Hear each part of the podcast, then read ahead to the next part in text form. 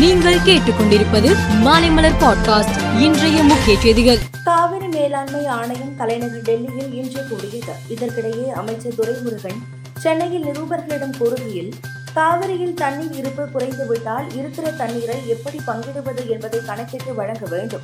அதை காவிரி மேலாண்மை ஆணையம்தான் செய்ய வேண்டும். அதில் அவர்கள் மெத்தனமாக இருக்கிறார்கள் என்றார்.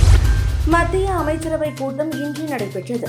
அதன்பின் மத்திய மந்திரி அனுராக் தாக்கூர் செய்தியாளர்களிடம் பேசுகையில் சமையல் எரிவாயு சிலிண்டர் விலையை இருநூறு ரூபாய் குறைக்க பிரதமர் மோடி தலைமையிலான மத்திய அரசு இன்று ஒப்புதல் அளித்து உள்ளது. ரக்ஷா பந்தனை முன்னிட்டு நாடு முழுவதிலும் உள்ள பெண்களுக்காக இந்த பரிசு என தெரிவித்து உள்ளார். ஜி டுவெண்டி உச்சி மாநாடு செப்டம்பர் ஒன்பது மற்றும் பத்தாம் தேதிகளில் டெல்லியில் நடக்கிறது. வெளிநாட்டு தலைவர்கள் இதில் கலந்து கொள்கிறார்கள். முக்கியத்துவம் வாய்ந்த இந்த மாநாடு நடைபெறும் போது காங்கிரஸ் எம்பி ராகுல் காந்தி ஐந்து நாள் பயணமாக ஐரோப்பிய நாடுகளான பெல்ஜியம் பிரான்ஸ் நார்வேக்கு செல்கிறார். பாரிஸில் இந்திய வம்சாவளியினரை சந்திக்கிறார்.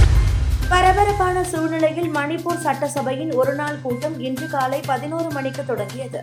சபை கூடியதும் காங்கிரஸ் எம்எல்ஏக்கள் இக்கூட்டத்தொடரை ஐந்து நாட்கள் நீட்டிக்க வேண்டும் என கூறி அமளியில் ஈடுபட்டனர்.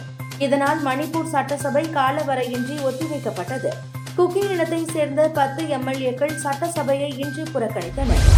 சீனா நேற்று வெளியிட்ட அதிகாரப்பூர்வ வரைபடத்தில் அருணாச்சல பிரதேச மாநிலத்தின் சில பகுதிகளை உரிமை கொண்டாடி வெளியிட்டது. இதற்கு மத்திய அரசு கண்டனம் தெரிவித்தது.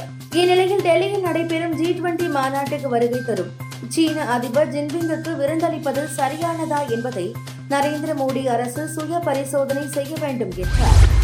அமெரிக்காவின் கலிபோர்னியா மாநில சட்டமன்றத்தில் ஜாதி பாகுபாடு எதிர்ப்பு சட்ட மசோதா நிறைவேற்றப்பட்டுள்ளது. உள்ளூர் நேரப்படி நேற்று இந்த மசோதா நிறைவேற்றப்பட்டுள்ளது. மசோதா நிறைவேற்றியதன் மூலம் ஜாதி பாகுபாடு எதிர்ப்பு மசோதாவை நிறைவேற்றிய முதல் அமெரிக்க மாநிலம் என்ற பெருமையை கலிபோர்னியா பெற்றுள்ளது.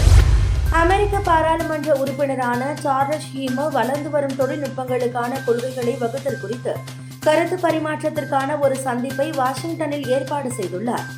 செப்டம்பர் பதிமூன்றில் நடக்கவிருக்கும் இந்த சந்திப்பில் எலான் மஸ்கும் மார்க் ஜூகபர்க்கும் பங்கேற்க உள்ளனர். இந்தியா பாகிஸ்தான் இலங்கை உள்ளிட்ட ஆறு அணிகள் பங்கேற்கும் ஆசிய கோப்பை தொடர் நாளை தொடங்குகிறது. இந்திய அணி முதல் போட்டியில் பாகிஸ்தானை எதிர்கொள்கிறது. இப்போட்டி இரண்டாம் தேதி இலங்கையில் நடக்கிறது. ஆசிய கோப்பைக்கான முதல் இரண்டு போட்டிகளில் கே எல் ராகுல் விளையாட மாட்டார் என இந்திய அணியின் தலைமை பயிற்சியாளர் ராகுல் டிராவிட் தெரிவித்துள்ளார். மேலும் செய்திகளுக்கு மாலை மலர் பாட்காஸ்டை பாருங்கள்.